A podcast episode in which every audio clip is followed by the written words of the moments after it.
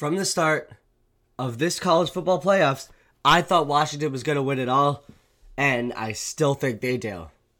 That and more today on the Charlie Jacobs podcast. Today, I'm recording this. Happy New Year. It is January 2nd, Tuesday. I'm really excited to be back. I missed last week with the holiday break. I apologize for that. But, anyways, I am so happy to be back. And as I said in the opening, I think Washington is going to beat Michigan. I think Washington, it's their year. There's something going on in Washington. There's something going on with the Huskies. And I just think it's their national championship for the taking. Before the playoffs started, as I mentioned, I thought Washington was going to win it all.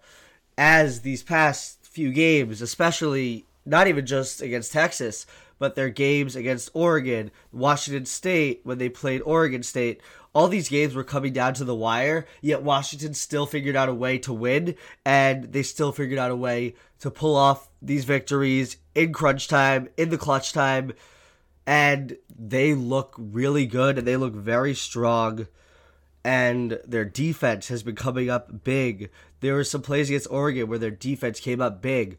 Their defense is led by Bralen Trice right now. He has had an amazing season up to this point, and in the playoffs, yesterday when they beat Texas, he had two sacks along with the forced fumble, and he really helped that team. He really helped those Huskies. Also, Dillon Johnson, I hope he's okay. I saw he got carted off at the end of that game. I hope he's okay, but he's been great lately since the start of November. Washington, they were very pass heavy before, but now they're more 50 50, especially because of how Johnson has been playing. And speaking of pass heavy, Washington has three receivers who are going to be drafted in the first few rounds. Odunze is a surefire first round pick unless there's an injury. And then you have McMillan and Polk, who are both probably going to be day two picks or early day three. McMillan, if he was healthy this whole season, Washington could have been even better. And the fact that he's back now and the fact that they're all playing like this. Also, their tight end was playing well. Westover, he had a really good game against Texas. I'm loving the Washington. I'm really all over the bandwagon. I'm really enjoying watching it. And as I kind of mentioned, they play to their opponents a lot. It's kind of like when you look at the NFL, you look at the Bills, and there's some games where the Bills shouldn't be in close games. Like when they played the Chargers, it should not have been a close game. It felt like the Bills should have destroyed them, but it's a close game. It, that's what I kind of feel like with Washington.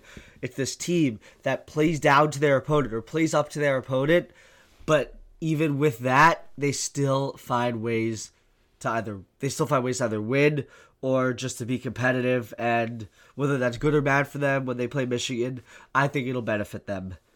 And the one thing though that does worry me a little bit is because McCarthy, he did look okay, and the offensive line of Michigan is awesome, along with their defensive line.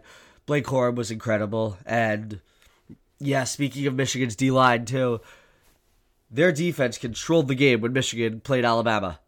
Saban got out coached. That might be the first time you could say that in his college football career. Yes, there may have been some times when he played Georgia, but still, Saban got outcoached in this game, and it was very obvious through all four quarters and into overtime. The Michigan D line was destroying Milroe all night. They were destroying that Alabama offensive line all night. And the Alabama offense, it just didn't really feel like what you'd expect out of them.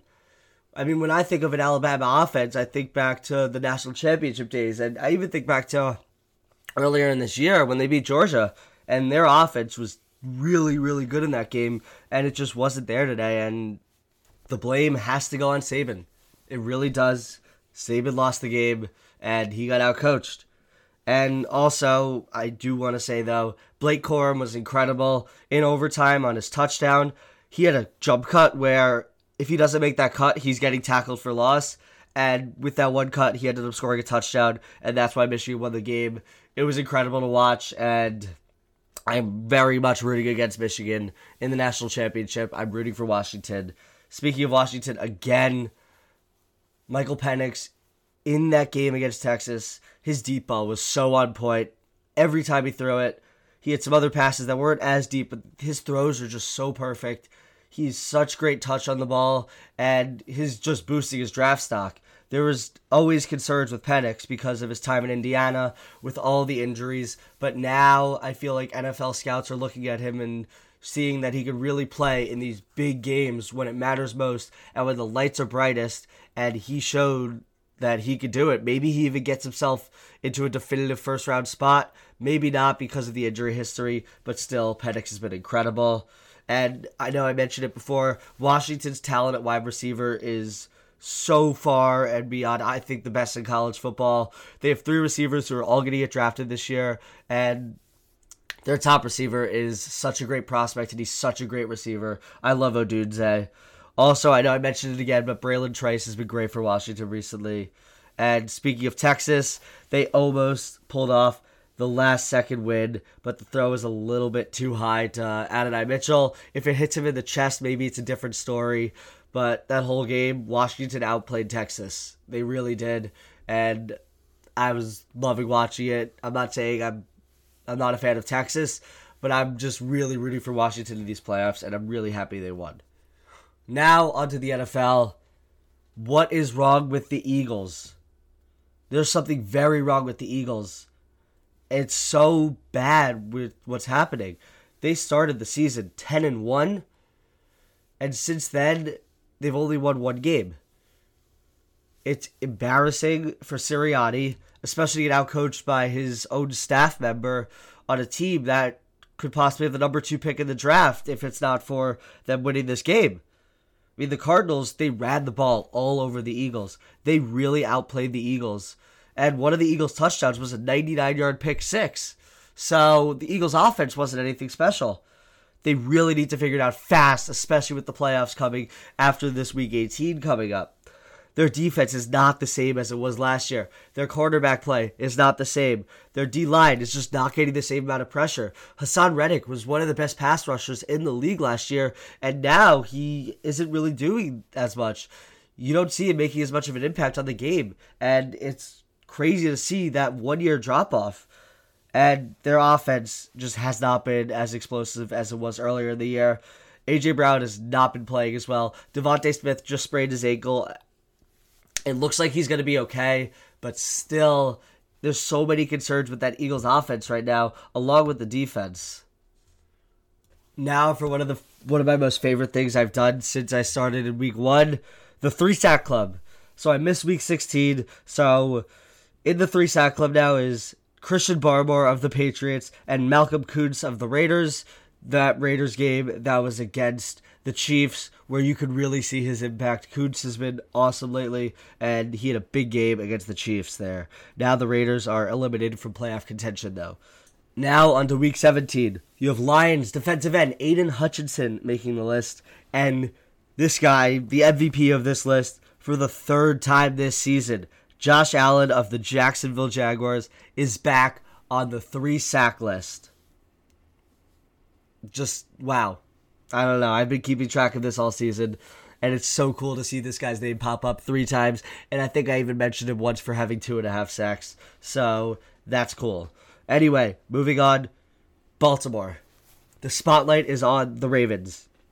They've had some amazing wins. They destroyed the Dolphins. They crushed the 49ers. They've had some huge wins. Lamar is going to win MVP this season. And the big thing with Lamar is he hasn't delivered in the playoffs. He's under a lot of pressure.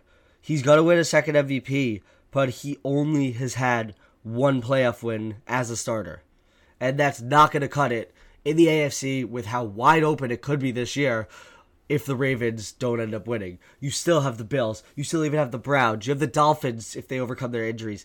You still have the Chiefs. You never know. Or you have maybe a team like the Texans who get red hot and CJ Stroud leads them. But I'll actually talk about that in a little bit. Anyways, the Ravens right now are the best team in the AFC. They are the best team in the league, but they need to show they can do it in the playoffs. And as I said a little bit, they do have some competition. And that's where the red hot Buffalo Bills come into play the Bills, if they beat the Dolphins, will win the AFC East. But if they lose, there's a chance that they don't make the playoffs at all if both the Steelers and if the Jaguars win, along with the Texans Colts game not ending in a tie, the Bills would miss out if they lose. So for the Bills, it's win it in, and if they lose, they are, might not make it, which is kind of crazy. So the Bills, they've been so hot lately, but some of their wins have not been the prettiest. They did not have a really good win against the Chargers, and they last week, this past week against the Patriots, their win it wasn't really anything impressive. Josh Allen, he's just he looks good, but he doesn't look like Josh Allen the guy who could come down and be clutch player, but still, just the Bills. They're playing so well lately. Their defense has been amazing now. They just got back DaQuan Jones, who was, I thought earlier in the year, was going to be done for them when they lost him with Milano and Trey White. But he's back, and also trading for Rasul Douglas at the trade deadline has been the best trade of this uh, of this uh, trade deadline this NFL season. He's been incredible for them. He had a pick six this past week, and he's been locked out. He's been great in filling that role that Trey White left after tearing his Achilles. And I also just think, as a, if I'm a team in the AFC and I'm playing the Bills in the playoffs, I would not be comfortable at all. I would not look at what they what happened to them earlier in the season because this is a different Bills team. They found a way to run the ball too. James Cook has been great lately, and I would be very scared to play the Bills. However, in my opinion, there's another team I would be even more scared to play because of their defense, and that's Cleveland. Before I talk about the defense, I want to talk about Joe Flacco. But as I said with Buffalo, I would not want to play the Browns in the playoffs. And yeah, Flacco, it's so impressive. It's so incredible to watch him. He was off his couch, and he's the fourth starting quarterback of the Browns this season, and he's been the best, and he's been the best by far. He's taken the league by storm, and it's kind of funny with what he's doing right now. You look back to when the Ravens won the Super Bowl with him, when they beat the Niners in 2012 in that season, and in December, the Ravens were heating up. Flacco was really heating up, and they were led by the best defense in the league. Right now, you could say Joe Flacco in 2023, now it's actually 2024, but Flacco is heating up, and they are led by the best defense in the league. Flacco, he's just been playing amazing. It doesn't make sense. There's some plays where he's been scrambling, and you don't really expect Joe Flacco to do that, especially at this age. And last year, the year before, when he would have these spot starts because of injuries and all different scenarios that he would have to play, he did not look good. It's so incredible to see, and he has such a great connection with Amari Cooper. Amari Cooper's been having an amazing year, and with Flacco, it's been it's been great. David Njoku has been amazing with Flacco. He's had some of his best career games with Flacco, and Flacco's only been the quarterback for just a couple games with them. And Flacco also, just to add even more, to glaze him even more, he just had a 300 yard passing game and along with three touchdowns against what is considered to be one of the top pass defenses, top pass defenses in the league in the New York Jets. Just wow. But now, what I love about the Browns is their defense. Their defense has been the best all season, and it's up there even with I would what I would say some of the best defenses in NFL history. Especially because Myles Garrett is the one leading the charge. He's probably going to win Defensive Player of the Year. He's had such an incredible season, and he is so dominant, and he's such a scary player if you're the opposing quarterback to know that Myles Garrett is coming to rush you and coming to sack you. He's, I think he's the best defensive player in the league. Earlier this season, I would say otherwise, but right now, Myles Garrett is playing as the best defensive player in the league. You could even say Myles Garrett is the best player in the league right now. He's playing that well. And also, to go along with Myles Garrett, the Browns have two lockdown corners in Denzel Ward and Greg Newsome, which is even more. And the Browns, they've just, this whole season, with all the losses they've had on the offensive line, on the defensive line, losing Nick Chubb with their whole quarterback situation, to still be in a position where they're probably going to get the five seed in the AFC when they have the team who has the MVP and is winning the division above them. It's just incredible to see. And I'm really rooting for the Browns. I hope that they win. It's a really fun story.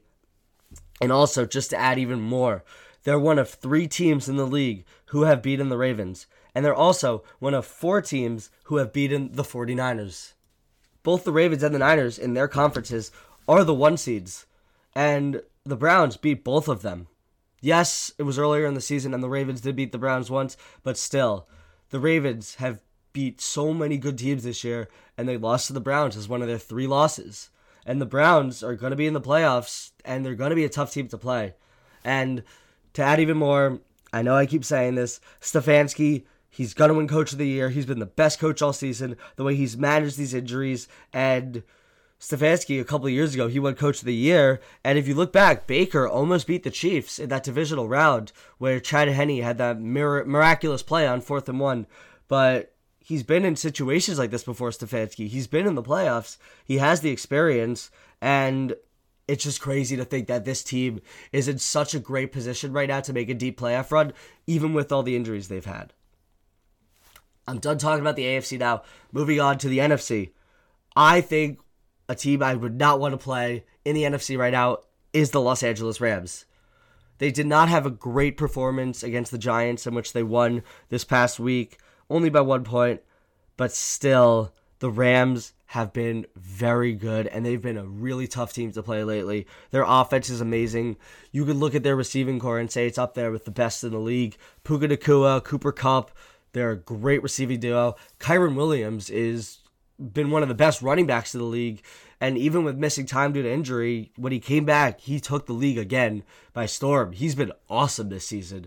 And Stafford is playing some of the best football in his career just to think about how much the Rams have given up with trades and how they haven't had first round picks, yet they're still hitting on all of these draft picks. This year for them was supposed to be a rebuilding year, but now it's a year where they could possibly make a playoff run. They could possibly even make it back to the Super Bowl. Who knows? Because this team has been really good lately, and they've been very hot. They've been beating some teams. They've been beating teams pretty convincingly, and they even almost beat the Ravens, which is when you say with teams beating the Ravens, the Ravens are 13 and 3.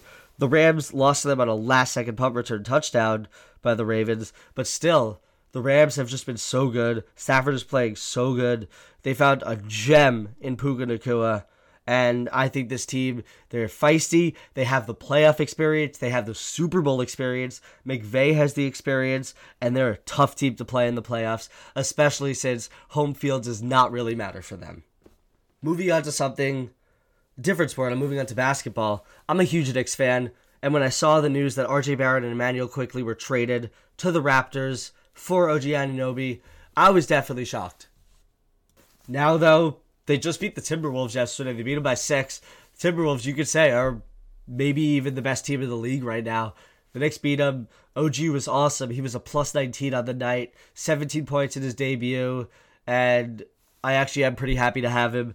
I think the Knicks are a little bit better than they were before now because RJ, you get rid of that contract quickly. You get rid of him, even though he's been awesome. He's very ball dominant, and that's really what Brunson is.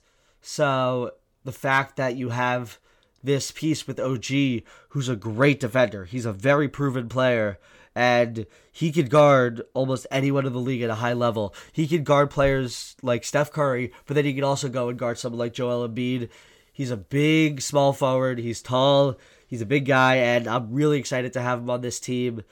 The Knicks also in the trade got Precious Achiuwa, who I actually am very happy to have, especially considering Mitchell Robinson is hurt and his time timeline to come back is a little bit unsure. And Achiuwa can play that backup five role, backup four, and I'm happy that he's on the team. He's a solid player. He didn't score anything last night, but still, I am happy to have him. And yeah, as I said, giving up Quickley really stings, but it does let Brunson run more of the offense, especially late in the game. And as I said, the trade got rid of RJ's contract after he's been very disappointing for the first five seasons. And also, I think the biggest thing, this move gives the Knicks more opportunities to make even more moves and improve the team so they can be contenders. Because the three top teams in the East, I don't think the Knicks are going to be able to beat them unless they make another move. I think yeah, they got they definitely got better with this trade. They still need to make more moves. They need to make at least one more move, maybe even multiple. And I'm just throwing this out there. I don't know if it'll happen, but I think it would be awesome if the Knicks could find a way to trade for Desmond Bane because that starting five with Bane and then you get Mitchell Robinson back, it would be lethal. Now, for this week's Jacob's Jugular. This is a big one for me. I think the Chiefs will be a first round exit in the playoffs this year. I know a lot of people are like, oh, that's kind of obvious. but still, the Chiefs in the playoffs, you don't bet against the Chiefs in the playoffs. This year, I do not think it's going to happen. I don't think they're going to win a game in the playoffs. Their body language has been awful. Mahomes has been complaining. I lost a little bit of respect for him starting from when he was complaining about the refs after they lost to the Bills. And since then, Mahomes' body language has been bad. He's been yelling at his coaches. They did just win this past week, but still, overall, it's not a great look for them. Also, Travis Kelce is not the same player as he was last year. A huge thing for the Chiefs, which is why they were so successful. Even when they didn't have Tyreek Hill last year and won the Super Bowl, Travis Kelce would draw double teams. And now this year he's not drawing as many double teams. Kelce's not as fast. He doesn't seem as like strong and he doesn't seem as impactful as he was last year. I'm not saying he's a bad player. He just isn't as good. He's lost a step and now opposing defenses don't really have to double team him and now they can start to cover more of the receivers that they would have to either leave open or play zones around because of Kelce being on the field. And that's probably a huge reason why the Chiefs have been struggling so much passing the ball this year. Their run game did look good this, this week against the Bengals, but they also almost lost that game. The Bengals almost led a last second drive to get into overtime.